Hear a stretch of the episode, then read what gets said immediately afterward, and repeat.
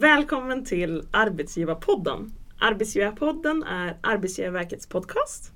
Arbetsgivarverket är den statliga arbetsgivarorganisationen. Jag är Malin Sunderby och jag kommer leda samtalet med våra gäster. Tillsammans med dem vill vi hitta nya och samtidigt belysa olika vinklar på ett aktivt medarbetarskap. Med mig idag har jag Thomas Andersson, docent i företagsekonomi vid Högskolan i Skövde. Ja, trevligt att vara här. Ah, välkommen! Anders Strid, strateg vid Skatteverket. Mm, Välkommen tack, tack så mycket. till er båda. Tack. Idag ska vi prata om medar att medarbetare bygger kvalitet. Och Arbetsgivarverket menar på att ett aktivt medarbetarskap innebär att medarbetarna både kan och tar ansvar för sitt arbete och verksamhetens utveckling. Medarbetarskapet lägger grunden för en bra arbetsmiljö och gör de statliga arbetsgivarna mer attraktiva. Hur ser ni på en sån syn om ett aktivt medarbetarskap? Thomas, har du någon Ja, alltså jag tycker det är bra att man belyser medarbetarnas roll och att medarbetarna är viktiga. För att traditionellt sett är det ju ofta väldigt mycket fokus på cheferna. Eh, däremot så tycker jag man kan komplettera med att det handlar inte bara om att medarbetarna kan och, och får, utan, eller kan och vill, utan det är även cheferna som måste tillåta och uppmuntra och göra medarbetarna delaktiga mm, intressant? Mm. Anders? Eh, nej, men det här med att se medarbetarna i större system tror jag är en jätteviktig del. Att vi som eh, statlig myndighet kan ge förutsättningar för att man ska kunna komma på nya idéer och kunna ta initiativ. Det är en extremt viktig del. för att kunna nå effektiv verksamhet. Ja, ibland finns det en övertro på strukturer, att vi pratar om burkar och, och ansvarsområden. Och det som händer är ju när människor gör någonting. Och just det här mänskliga och att känna att eh, jag har möjlighet att påverka kring någonting som betyder mer än, än bara det jag gör. Det är ju en väldigt viktig del. Jag tror att vi ska komma ett intressant samtal Det tror jag också. idag. eh, Thomas, du arbetar med någonting som heter medarbetarhjulet. Vad är det för något? Ja, det är egentligen ett resultat av vår forskning kring medarbetarskap. När vi har, vi har försökt att titta på alltså vad, vad verkar vara gemensamt för organisationer där det finns ett utvecklat medarbetarskap. Och där har vi identifierat ett antal förutsättningar som är väldigt centrala som verkar som att de måste finnas här. Då kan det bli ett utvecklat eller aktivt eh, medarbetarskap. Så vill man jobba med att utveckla medarbetarskap, då är de här förutsättningarna man ska börja med. Och vilka förutsättningar är det? Eh, Jag till att börja med att eh, förtroende och öppenhet, alltså att relationer generellt kännetecknas av förtroende. Särskilt då förtroendet eh, i relationen chef-medarbetare åt båda håll. Eh, vi har också gemenskap och samarbete, alltså att man verkligen vill samarbeta över gränser. Chef-medarbetare är en väldigt viktig gräns, där att man ser varandra som samarbetspartners. Eh, vi har också engagemang och meningsfullhet. Alltså att man som medarbetare känner ett engagemang i det man gör, att det är meningsfullt. Eh, och där tycker jag att det är kanske lite för mycket fokus på att skapa engagemang idag. Jag tycker generellt att vi har väldigt engagerade medarbetare och det ställer krav på organisationen för då måste man hantera engagemang. För engagemang gör att du blir mer svårstyrd, för det spelar roll för mig. Eh, det sista det är ansvarstagande och initiativförmåga. Alltså att medarbetare både vill och förväntas ta ansvar och ta initiativ kopplat till sitt arbete och kring utvecklingen av arbetet. Och någonstans behövs alla de här fyra för att det ska bli det här Ja absolut, alltså det går inte eh, att ta... aktiva medarbetarskap. Exakt, för de hänger samman och de påverkar varandra. Så att om du, du kan inte bara satsa på en och strunta i de andra för att det var jobbigt att, att, att jobba med förtroende. Utan alltså de hänger på, och, och, eller de hänger samman och förtroende till exempel en förutsättning för samarbete så att alla de här hänger ihop väldigt Mm. nära och är integrerade. Och Anders, det är lite det här som ni har jobbat med på Skatteverket. Och ni har gjort en otrolig resa från fruktad skattefogde till en omtyckt servicemyndighet. Ja. Kan du berätta lite kort om den resan? Det gör jag gärna. Jag tror många kommer ihåg Skatteverket långt tillbaks i tiden. Alltså en, en myndighet som man kanske kände ett visst obehag för. Vi har fått personer som har berättat att man drog sig från att ringa oss och man tyckte det var jobbigt, man skulle deklarera och sånt. Och vi själva inom myndigheten, vi försökte liksom skrämma till lydnad. Så det var inte det här förtroendebaserade utan vi jobbade mer utifrån att eh, lagar ska följas och, och vi ska genom, genom våra, eh, vår lagstiftning, våra maktmedel trycka in människor Så till lydnad. piska Ja. Ja, det var mer den mentaliteten Mm. som, som fanns och det som var kopplat till kontroller det var hemligt eh, och vi eh, jobbade inte så förebyggande som vi gör idag. Men det, det, sto, det stora skiftet det var när vi funderade på vad är egentligen ett gott resultat? Alltså när gör vi ett bra jobb? Eh, och det här var i början på 2000-talet som vi insåg att ett bra resultat för oss som myndighet det är när det blir rätt från början. När, när det stämmer i så hög utsträckning som möjligt. Människor lämnar uppgifter och man kan ta tillvara på sina rättigheter och fullgöra sina skyldigheter på ett bra sätt. Det var då vi insåg också att förtroendet är viktigt. Förtroendet påverkar både att man känner sig välkommen till oss så man kan ställa sina frågor och få reda på hur man ska göra. Men det påverkar också viljan att medverka. Alltså man är mer välvilligt inställd till att följa regler. Och då började vi förstå att det här handlar inte om en ärendehanteringsfabrik. Och det handlar inte om att skrämma folk till lydnad. Utan vi som myndighet och alla som jobbar på Skatteverket måste förstå de här mer mänskliga drivkrafterna som finns. Osäkerhet om något är svårt att veta hur man ska göra och sådana saker. Så att det vi gjorde då var att försöka lyssna. Lyssna in hur det är att vara medborgare, hur det är att vara företagare. Och vad kan vi lära av det här?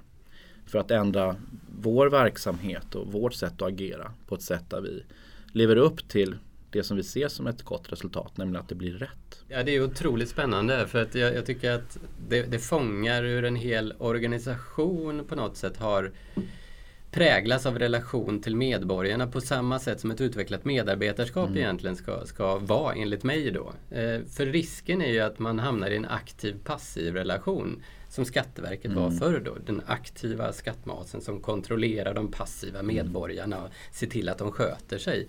Och alltså det här skapar ju förväntningar på varandra som är, är rätt så destruktiva. Och det kan ju vara precis likadant chef-medarbetare. Där medarbetaren förväntar sig att chefen ska kontrollera, chefen ska berätta för mig. Och det, det, det gör ju inte mig aktiv som, som medarbetare. Så på det sättet tycker jag det är spännande att hela organisationen har ju omvandlat sina relationer och det påverkar relationerna till medborgarna. Då. Och där, det är ju en potential som man har i medarbetarskap. Absolut, Mm. och där vill jag ställa faktiskt en fråga till dig Anders. Att Mm. Shoot! En fram- framgångsfaktor för Skatteverkets resa eh, som jag förstår det, det är ju ändå frågan, vi har pratat nu om förtroende Mm. mellan eh, från myndigheten till medborgarna och företag. Men också förtroendet för medarbetaren. Kan du utveckla det? Absolut. Eh, vi pratade ju lite innan här om styrningsfilosofi och det var väldigt mycket kopplat till de här mänskliga delarna. Och det ser vi som så väldigt centralt i det här att man känner att jag är med som medarbetare och det finns ett förtroende för mig utifrån organisationen, min förmåga att kunna göra skillnad.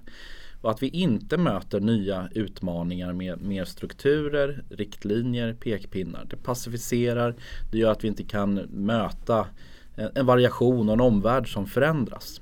Så därför som, som vi har jobbat på Skatteverket så har vi försökt att ha den strategiska inriktningen väldigt tydlig. Så alla organisationer vet vart vi har varit på väg och vart vi är på väg. Det här med att vi vill att det ska bli rätt från början och så vidare. Det har varit kristallklart. Men sen huret.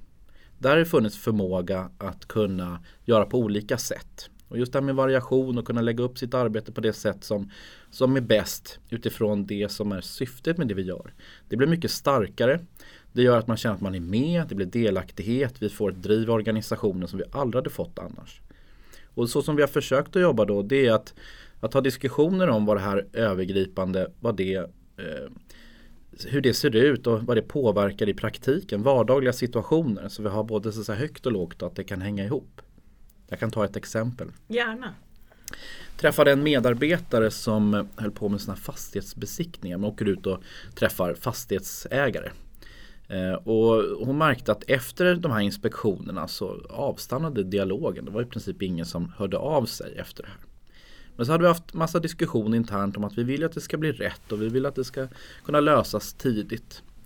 Så hon gjorde så att hon satte på en post-it-lapp på alla de här besluten. Så när, när beslutet kom till den personen som han hade besökt så stod det sådär att ja men här kommer beslutet som vi pratades vid om när vi såg. Så har du några frågor, och gärna av dig till mig.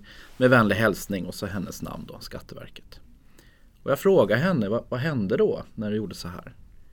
Och hon sa att det blev en helt annan relation. Människor hörde av sig, man var avspänd och kunde reda ut saker tidigt. Och någonstans fick hon en trevligare arbetsmiljö. Ja, hon fick en trevligare arbetsmiljö. Vi skulle ju aldrig kunna instruera det här som en myndighet. Alltså det hade inte blivit bra alls. Folk hade frågat sig, men var ska de här post-it-lapparna sitta? Mm. Som ett mm. initiativ så tycker vi att det var jättebra. Vi kunde säga att det här är precis vad det handlar om. Vi behöver fler sådana här initiativ. Där man säger att man vet var man är på väg och man tar sådana initiativ och vi kunde lyfta det och känna att jag gör någonting bra. Reaktionerna på andra delar inom Skatteverket var det så här, får man sätta på post-it-lappar? Vi visste inte att man fick göra det och nu det vågar vi också någonstans? göra det. Så att det, det liksom lösgör lite kreativitet på, på ett bra sätt tycker vi. Men där har jag ju också hört någonting att eh, Alltså den här tilliten för medarbetarna är väldigt viktig men att i början på den här resan att gå till servicemyndighet så hade man någon idé om att alla eh, skulle ställas, eller ge samma svar. Att på något sätt då så var det någon nästan förinspelade svar. Att om det ringde någon bara, ursäkta jag måste bara slå här i min katalog och se vad det är för svar som ska ges mm. på den här frågan. Mm. Är, det, är det sant? Eh, det visar inte, alltså det finns såna här standardtexter som vi har, lathundar, klart finns hos oss eh, på Skatteverket precis som på andra myndigheter. Men det som händer när man jobbar på det här sättet är att man tappar ju bort människan. Man tappar ju den här variationen utifrån människors alla olika förutsättningar. Så, så som vi har jobbat nu under 2000-talet är att se att varje möte som vi har är mer eller mindre unikt. Och att försöka förstå hur en annan person eller företagare kan se på verkligheten och att vi så att försöker anpassa oss efter det. det. Då når man mycket längre än att man tror att, att det ska bli eh, en, en rättvis regeltillämpning bara för att man gör likadant det skulle stämma om alla var likadana. Men alla är ju inte likadana och då behöver vi som myndighet lyssna in och anpassa oss. Och det har vi gjort. Ja, men ändå så är ju Skatteverket en myndighet som till stora delar är styrd av lagar mm och regler. Alltså hur påverkar det då? För det måste ju vara en trade-off där mellan tillit till medarbetaren men ändå ska man följa lagar och regler. Mm. Det här sker ju inom befintlig lagstiftning så att all makt utgår ju från lagarna. Så är det ju för alla myndigheter. Men det finns ett väldigt stort handlingsutrymme att göra på olika sätt även när det finns en lagstiftning. Det som vi har utvecklat det är ju framförallt då bemötandet. Eh, att vi försöker att alltid hantera ärenden på ett sätt där man känner sig liksom involverad och respektfullt bemött. Att vi, vi präglas av en positiv människosyn. För det är ju så att de flesta beslut som vi fattar på myndigheten hos oss på Skatteverket det är ändå att man får betala mer skatt. Och det är många som tycker det är konstigt. Hur kan man bli nöjd med en myndighet som tar människors pengar? Och det handlar mycket om att inte blanda ihop det här med vad och hur. Så mm. vi gör rätt sak enligt, eh, enligt de lagst den lagstiftning som finns. Men vi gör det på ett sätt som eh, där man, där man in, in, involverar människan och man känner att jag är med och vet vad som händer. Och då accepterar man beslut från oss. Även om det innebär att man kanske får betala mer skatt. Ja, det är intressant. Men Thomas, alltså finns det något vetenskapligt stöd för att antagandet att liksom, tillit till medarbetarna Eh, liksom få positiva effekter? Eller är det bara en förhoppning att det ska ge positiva effekter? Nej, Nej men absolut. Och, eh, alltså, man brukar ju säga att det svenska arbetslivet, alltså det som verkligen kännetecknar vårt arbetsliv är just de förtroendefulla relationerna mellan, mellan chef och medarbetare. Och det har ju skapat ett arbetsliv med mycket mindre distans egentligen mellan chefer och medarbetare jämfört med andra arbetsliv. Och alltså där finns det en potential för då får medarbetarna chansen i det här lite mer informella klimatet. Man använder deras kompetens och förmåga på ett annat sätt. Man låter dem vara, vara aktiva istället för att det är en på toppen som tänker massa kloka tankar utan istället blir det hundra kloka tankar som, som förenas. Så det finns absolut ett vetenskapligt stöd för att förtroende är väldigt centralt. Och jag tycker det här är ett jättespännande exempel också på Alltså hur olika former av medarbetarskap egentligen kan samverka. Eh, alltså det som utgår från lagtext, det skulle jag kalla ett organisationsorienterat medarbetarskap. Mm. Det är väldigt bra på att skapa tydlighet och skapa ramar, skapa förutsägbarhet. Eh, men det är dåligt på att skapa handling, det är dåligt på att skapa initiativ. Där behöver man ha lite mer individorienterat eller grupporienterat medarbetarskap. Eh, alltså att aktiviteten kommer från individer eller grupper som är bemyndigade att faktiskt ta ansvar, ta initiativ. Lägga upp mötet med medborgarna lite mer som, som man vill, så man blir aktiv. Man har en aktiv strategi, egen strategi i det här. Och just den här kombinationen är väldigt stark har vi sett i våran forskning. Då.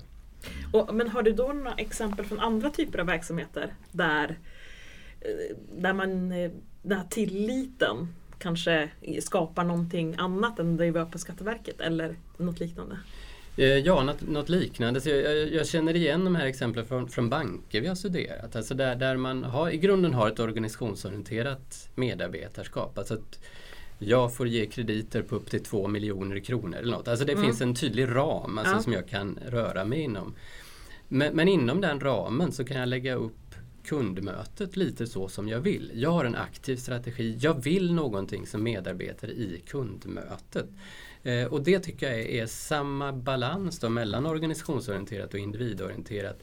Och som organisation så, så, så visar du då förtroende för medarbetarna. Du får, du förväntas till och med lägga upp kundmötet som du vill. Vi litar på att det, det blir bra. Mm, det är jätteintressant. Jag tänkte gå vidare till någonting som ett litet avsnitt som jag kallar själv Vi och dem. Och Anders, ni är ju en jättestor myndighet. Finns inte risk att medarbetarna ser sig först och främst att tillhöra sin egen enhet? Och inte myndigheten Skatteverket? Att det blir ett vi och dem-tänkande för att nå bästa resultat? Eller i en speciell fråga, ett speciellt ärende? Det finns en sån risk eh, och därför så har vi verkligen försökt att jobba med den här och förstå hur man ser en organisation utifrån. Där är man ganska ointresserad av hur vi på Skatteverket här är organiserade. Utan man tycker att jag pratade med någon på Skatteverket och den personen sa så här. Och det påverkar också uppfattningen om hela myndigheten. Men internt i organisationen så är det inte alltid som eh, så vi pratar på det sättet. Utan det händer att vi säger att det är, om man inte kommer fram till oss i telefon som har varit uppe. Mm. Då säger man att ja, men det är de på vår skatteupplysning som har problem när man inte kommer fram. Eller pratar om att det är vi på Skatteverket som har problem när man inte kommer fram till oss. Så att genom att se att vi, det ska inte finnas några dom överhuvudtaget. Och det är en sån mental inställning i organisationen till att försöka jobba så att man pratar om sina kollegor på olika funktioner på vår rättsavdelning, på vår skatteupplysning istället för dom. Men det där sker ju inte automatiskt utan det är ju någonting som vi vill att all kommunikation ska präglas av. Men utifrån så att säga när, när ni som lyssnar här som inte jobbar på Skatteverket när ni träffar någon så, så är det så naturligt att man, man ser en person som representant för hela organisationen. Men internt så behöver man jobba med det mer. Och det, därför det är det viktigt då att man då så är det ju så på alla arbetsplatser att man mm. någonstans behöver man en gemenskap i en grupp. Mm. Man behöver också gemenskap i det hela yttre skalet.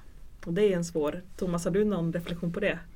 Eh, ja, nej, alltså det, det, är så väldigt mycket som kan, kan omvandlas till ett vi och dem i en organisation. Så det här är en, en kraft som man på något sätt måste jobba emot. Alltså chefer, medarbetare, mm. alltså olika avdelningar, olika yrkesgrupper. Alltså vi kan förhålla oss till medbo medborgarna, mm. kunderna, studenterna, patienterna som ett, ett vi och dem. Och det här är det, det här är genuint svårt för vi skapar ju ofta gemenskap inom en grupp genom att markera mot en annan. Så det här måste man verkligen jobba aktivt med att att överbrygga. För det är lite en paradox att något väldigt centralt i medarbetarskap det är ju ett decentraliserat ansvar. Mm. Alltså att du delar ut ansvar till grupper eller avdelningar. Och när de blir en lite starkare grupp som får bestämma lite mer själva, så då vill man bygga sina slott. Man vill ägna sig åt arbetsgruppens frågor. Så det här är en kraft som man hela tiden måste hitta sätt att, att motverka, för den finns alltid där som en, som en hotbild, att det blir ett vi och dem. Då. Mm. det är ju bara lite kort det är väldigt lätt att vara vi när, när alla gör bra. Om man, den där kollegan som hade svarat på det där telefonsamtalet tidigare, man får en positiv feedback och tack för ett bra svar Skatteverket. Mm. mm. Och man får, jag pratar med er duktiga kollega och så får, spinner man vidare. Då är det lätt att vara vi. Ja, det är det. Det är som... Men Eh, det är ju också så att man hamnar kanske i domläge. Det här är samma sak som i sportens värld. Att är, vi vinner men Sverige förlorar. Ja, känner vi igen det. och hur eh, då de här, det blir ju då misstag. Alltså hur ska man då lära av misstag? då, då måste man alltså ta på sig på något sätt någon annans misstag. Mm, det får man göra. Eh, och där ser vi också att det är jätteviktigt att när det blir fel till exempel, som det händer. Det blir fel i något utskick från Skatteverket. Om man som tjänsteman då kanske möter en skattebetalare så får man säga så här att jag får be om ursäkt därför du inte fick rätt information från oss. Folk blir ju vansinniga och säger att nej men jag jobbar inte med det här utan det är några andra och det, jag kan inte ta något ansvar för det här. Utan vi vill att alla måste alltid ikläda sig liksom hela ansvaret för organisationen. Och det är också någonting man måste stanna upp och diskutera för att det är inte alltid som det blir så automatiskt annars. Men jag får göra ett inspel där kring vi och dem som en annan fråga som berör här. Jag tror alla myndigheter brottas lite med det är när man pratar om dem man är till för. Och där eh, upplever jag ibland träffar olika organisationer att det inte alltid på ett värdigt sätt som man pratar om medborgare och företagare eller de man är till för. Utan ibland så kan det bli sådana uttryck som mer distanserar eller objektifierar, man tappar det mänskliga. Eh, och så kan det ju vara mellan kollegor också, att man pratar på ett liksom objekt, eh, objektifierande eller kanske lite lätt nedlåtande sätt. Och jargongen i organisationen tror jag också är en jätteviktig del för att skapa den här positiva kulturen kring hur man ser på varandra och hur man ser på andra ute i samhället som alltid ska vara respektfullt och mänskligt.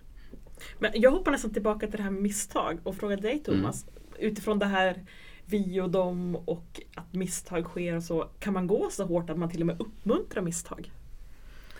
Eh, ja, det är en spännande fråga. Men, men alltså jag tycker man, misstag sker. Alltså det måste man på något sätt acceptera. Och man, jag tycker att man ska se det som ett viktigt tillfälle att lära. Eh, någonting jag verkligen bekymrar mig över när det gäller trender i arbetslivet för närvarande, det är hur mycket kraft vi lägger på att låtsas som att det inte sker några fel och maskera de fel som är gjorda och så vidare. Och skyla över dem. Alltså de här skyltfönsterstrategierna har jag väldigt stora problem med. Det kommer alltid finnas fel. Det måste finnas en acceptans för fel. Men, men vi måste också ta tillfället att lära någonting av dem så att vi inte hela tiden upprepar samma, samma fel. Så kanske inte uppmuntra att göra fel men acceptera att det sker och att vi ser det som ett lärtillfälle. En fråga som är viktig att man tar upp och förstår i organisationen det är just att det finns en rädsla att göra fel. Vi har inom Skatteverket ibland en sån prestationsångest och att man sitter på söndagen och läser på lilla extra innan man ska träffa någon för att de tycker att jag kommer från Skatteverket och det, jag måste vara ett orakel som kan svara på allting. Eh, och det där tror jag att man måste jobba med eh, i kulturen på myndigheten. Att vår kompetens den räcker oftast väldigt långt. Och att eh, man kan ta några djupa andetag och, och kunna hantera sådana situationer på ett sätt som säger ja men jag har inte det här svaret men kan jag återkomma till dig om någon ställer en fråga imorgon eller vill jag att jag mejlar. Att vi bygger relationer på det sättet istället för att vi känner att vi måste vara så perfekta så att vi inte liksom vågar ta de här initiativen. Och då måste man tillåta att det blir inte som man har tänkt sig och man kan prova nya sätt och sånt. Men finns den här prestationsångesten så är det lätt att det hämmar utveckling. Thomas, har du någon kommentar på det? Ja, alltså jag ser ju det här ofta i, i relationen chef-medarbetare också. Där, där, chefen måste, känner att han eller hon måste ha svar på allt, måste veta allt. Eh, och alltså på något sätt så, så, släpper inte det in medarbetaren i relationen riktigt. Utan man, man vill vara trygg, man vill ha svar på allt. Och, eh, ibland måste man ju kunna acceptera att alltså som chef så, så vet man inte. Men har man ett utvecklat samarbete med medarbetaren så kan man lösa det här tillsammans. Alltså det, det här är ett tecken på den här aktiv-passiv relationen. När jag som chef känner att jag måste ha svar på allt. Jag får inte framstå som svag inför medarbetarna eller vad det kan vara. Så att under den här resan som vi har haft på, på Skatteverket så har vi ju tagit reda på hur man upplever oss på myndigheten. Och många gånger så är det ju människor som har varit ganska kritiska med rätta över sånt som man inte tycker upplevs bra från myndigheten. Men då gäller det att hantera den kunskapen på ett sätt som blir konstruktivt och framåtsyftande. Och det har inte alltid blivit när vi har gjort det utan man tar in en sån här kunskap och så var det så här, ah, vem var ansvarig för det här och så blir det liksom låsningar. Och då finns det ju en risk att, att man inte utnyttjar den här kunskapen på ett sätt som blir konstruktivt. Så därför har vi mer eller mindre styrt dialogen framåt. Sagt att ingen visste det här innan vi gjorde den här undersökningen. Men nu ser det ut så här så att hur kan vi då använda det här för att utvecklas? Men när vi inte gjort det så blir det lätt bakåtspiraler som skapar låsningar istället för lösningar. Och det kan också vara lätt att man, man som chef, alltså när, när man är orolig över att man inte vet allt, inte kan allt, inte har svar på allt, då kan det bli rätt så mycket prestige i beslut man har fattat. Så att man klamrar sig fast vid det här beslutet hur många gånger man än blir motbevisad det här är ingen bra idé när det kommer från medarbetarna. Man är rädd att visa svaghet.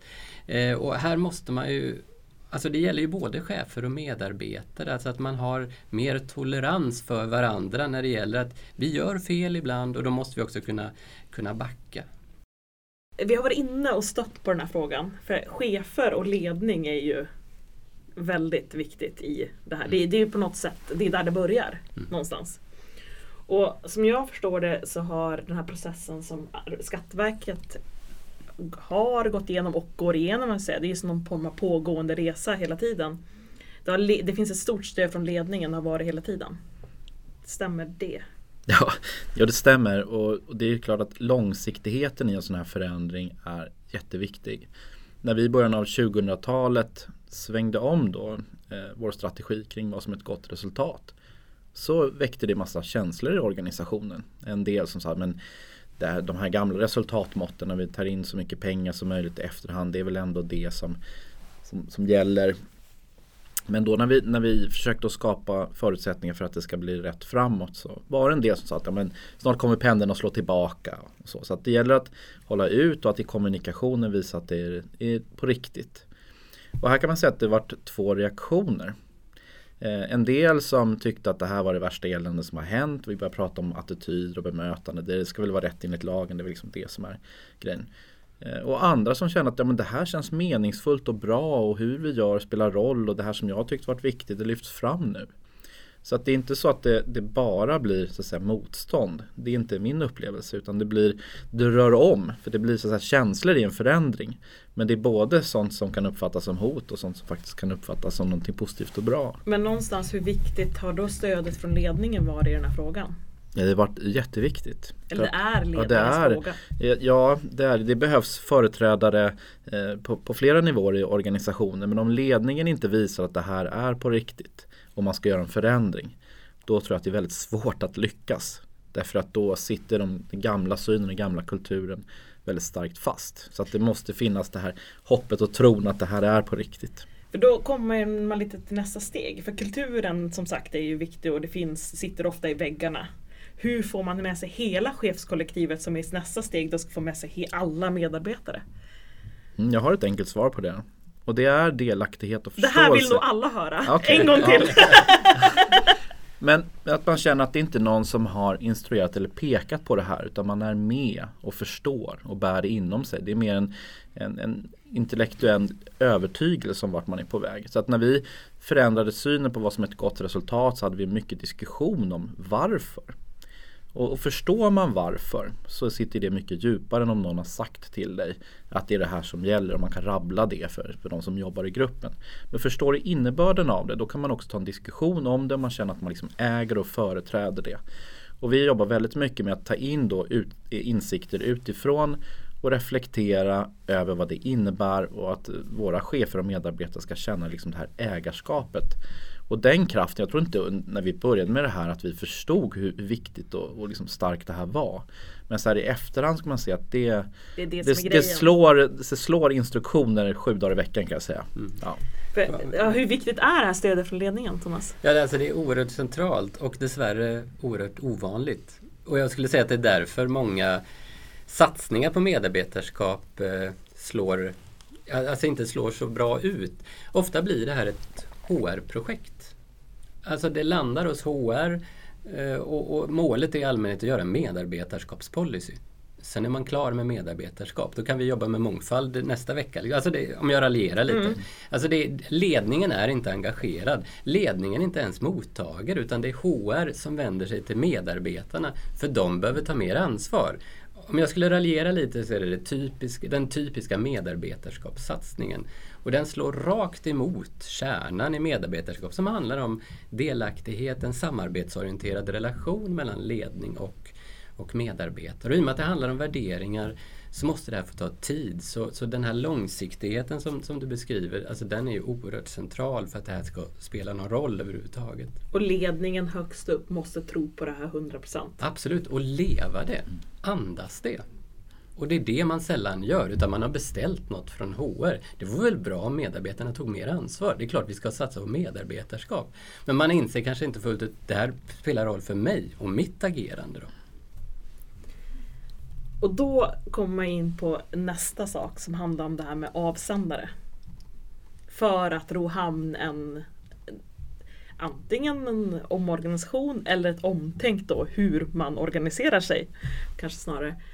Eh, då är avsändarperspektivet A och O. Det är det verkligen. Det här är ju någonting som vi också ser som en central förutsättning för att lyckas. Att inte vara konsultdrivna som organisation utan äga sin förändring själv.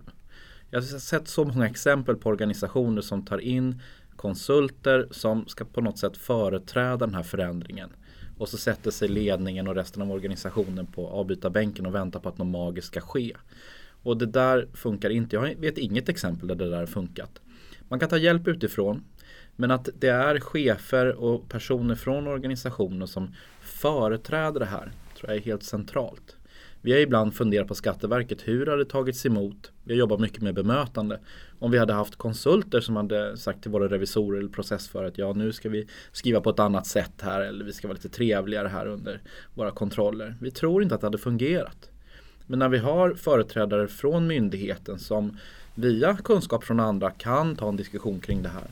Ja då är det lättare att lyckas. Och då tar man ju också ansvar för förändringen själv. Så det är verkligen ett tips till till andra att, att inte eh, ta hjälp utifrån på ett sätt där man liksom tappar sitt engagemang och sitt ägarskap av förändringen. Då har man gått för långt.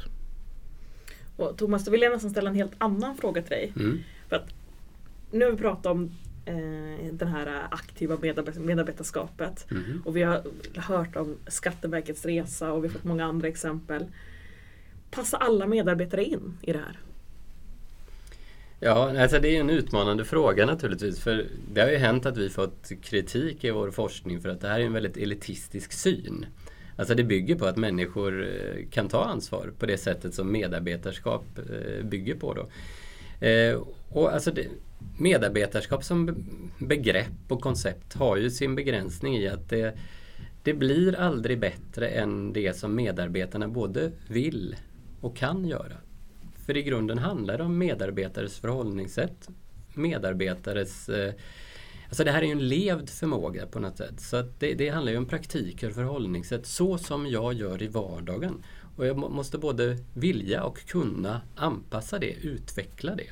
Det här är inte något teoretiskt koncept. Även om jag är forskare så är det inte framförallt ett teoretiskt koncept utan det är en levd förmåga. Då. Och det är väldigt mycket upp till medarbetare och chefer vad man, vad man gör av det, vad man är beredd att göra, göra av det.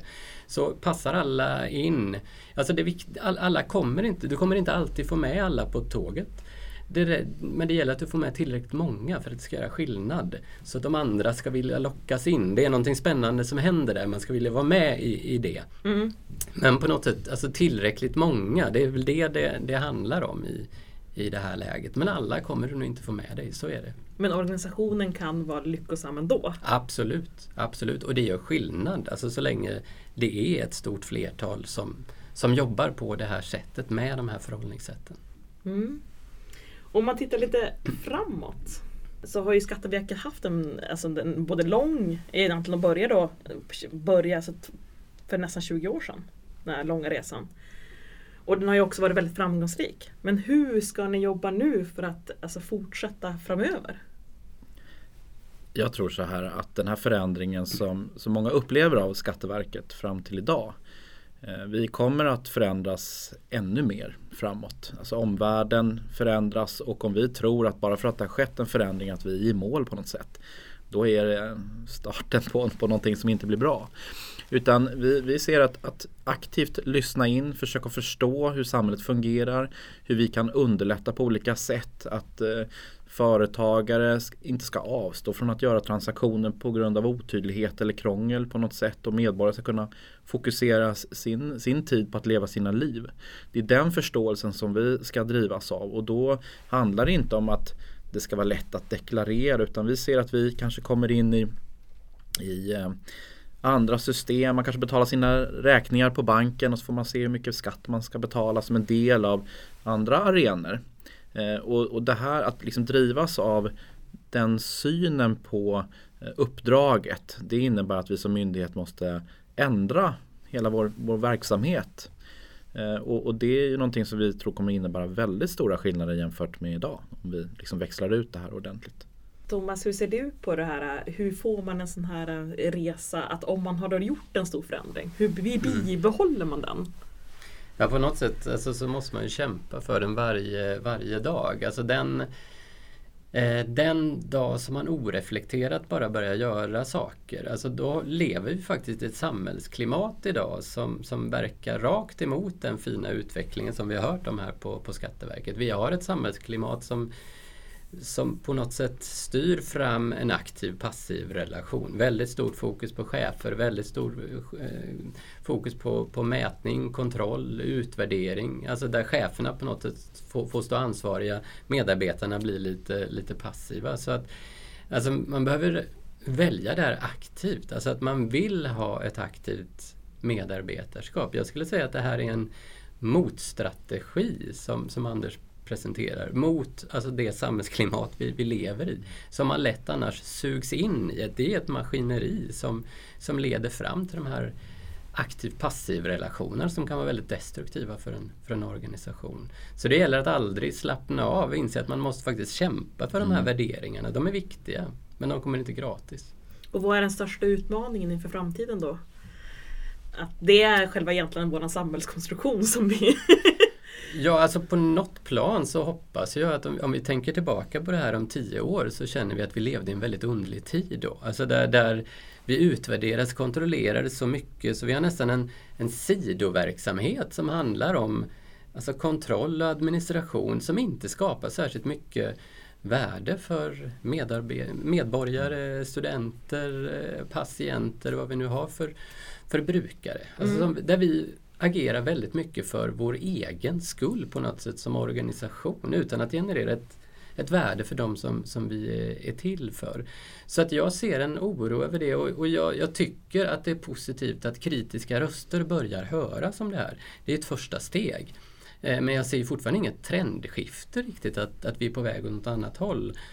Och då måste man som organisation ta, ta den här aktiva rollen som Skatteverket har gjort. En aktiv motstrategi. Visa att vi vill någonting annat istället för att passivt bara följa med. Ja, det var fina ord. Jag, jag tänkte bara komplettera med en sak. Att, jag tror att myndigheter får aldrig bli en ärendehanteringsfabrik. Alltså vi var ju en ärendehanteringsfabrik tillbaks i tiden. Mm. Då får man det där synsätt mm. som du beskriver. Man ser världen utifrån inom myndighetens väggar.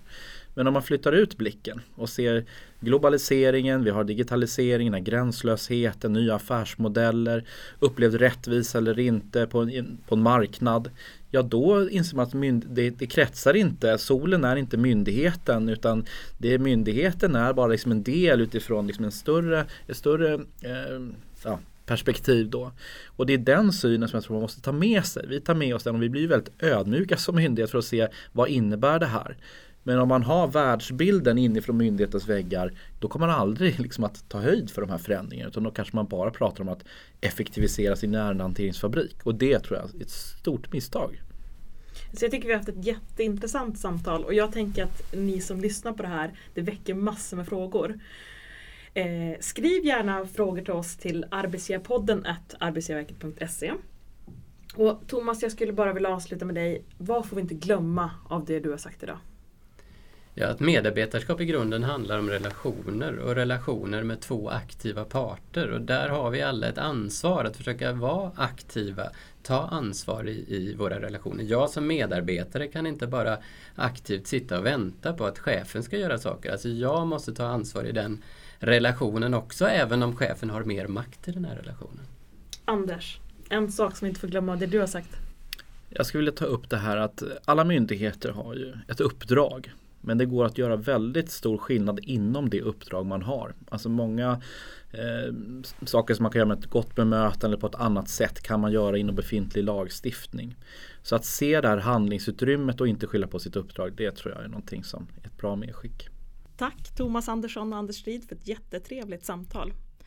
Eh, så här vill Arbetsgivarverket kommentera avsnittet Medarbetare bygger kvalitet. Och det är ju så att i ett uppdrag så har en medarbetare vad, varför och hur att förhålla sig till. Vad och varför, det är ramverket. Och det måste chefen sätta upp. Och huret, det är där det aktiva medarbetarskapet kommer in. Detta förutsätter ju en kunskap om vad och varför. Och när man som medarbetare vet vad och varför så handlar det om att man ska våga göra huret. För att kunna forma huret själv som medarbetare så förutsätter det att det finns ett mandat och förtroende mellan chef och medarbetare. Men det är väldigt viktigt att komma ihåg att vad och varför, själva ramverket, det bestämmer chef. Det är huret som medarbetaren har spelat på. Det är där det aktiva medarbetarskapet kommer in. Sen så tror vi att det är väldigt viktigt att vi och dom-tänkandet inte tar över. Det finns i nästan alla organisationer och organisationer behöver jobba emot det här vi och dom-tänkandet. Och man kanske måste jobba under parollen en för alla, alla för en.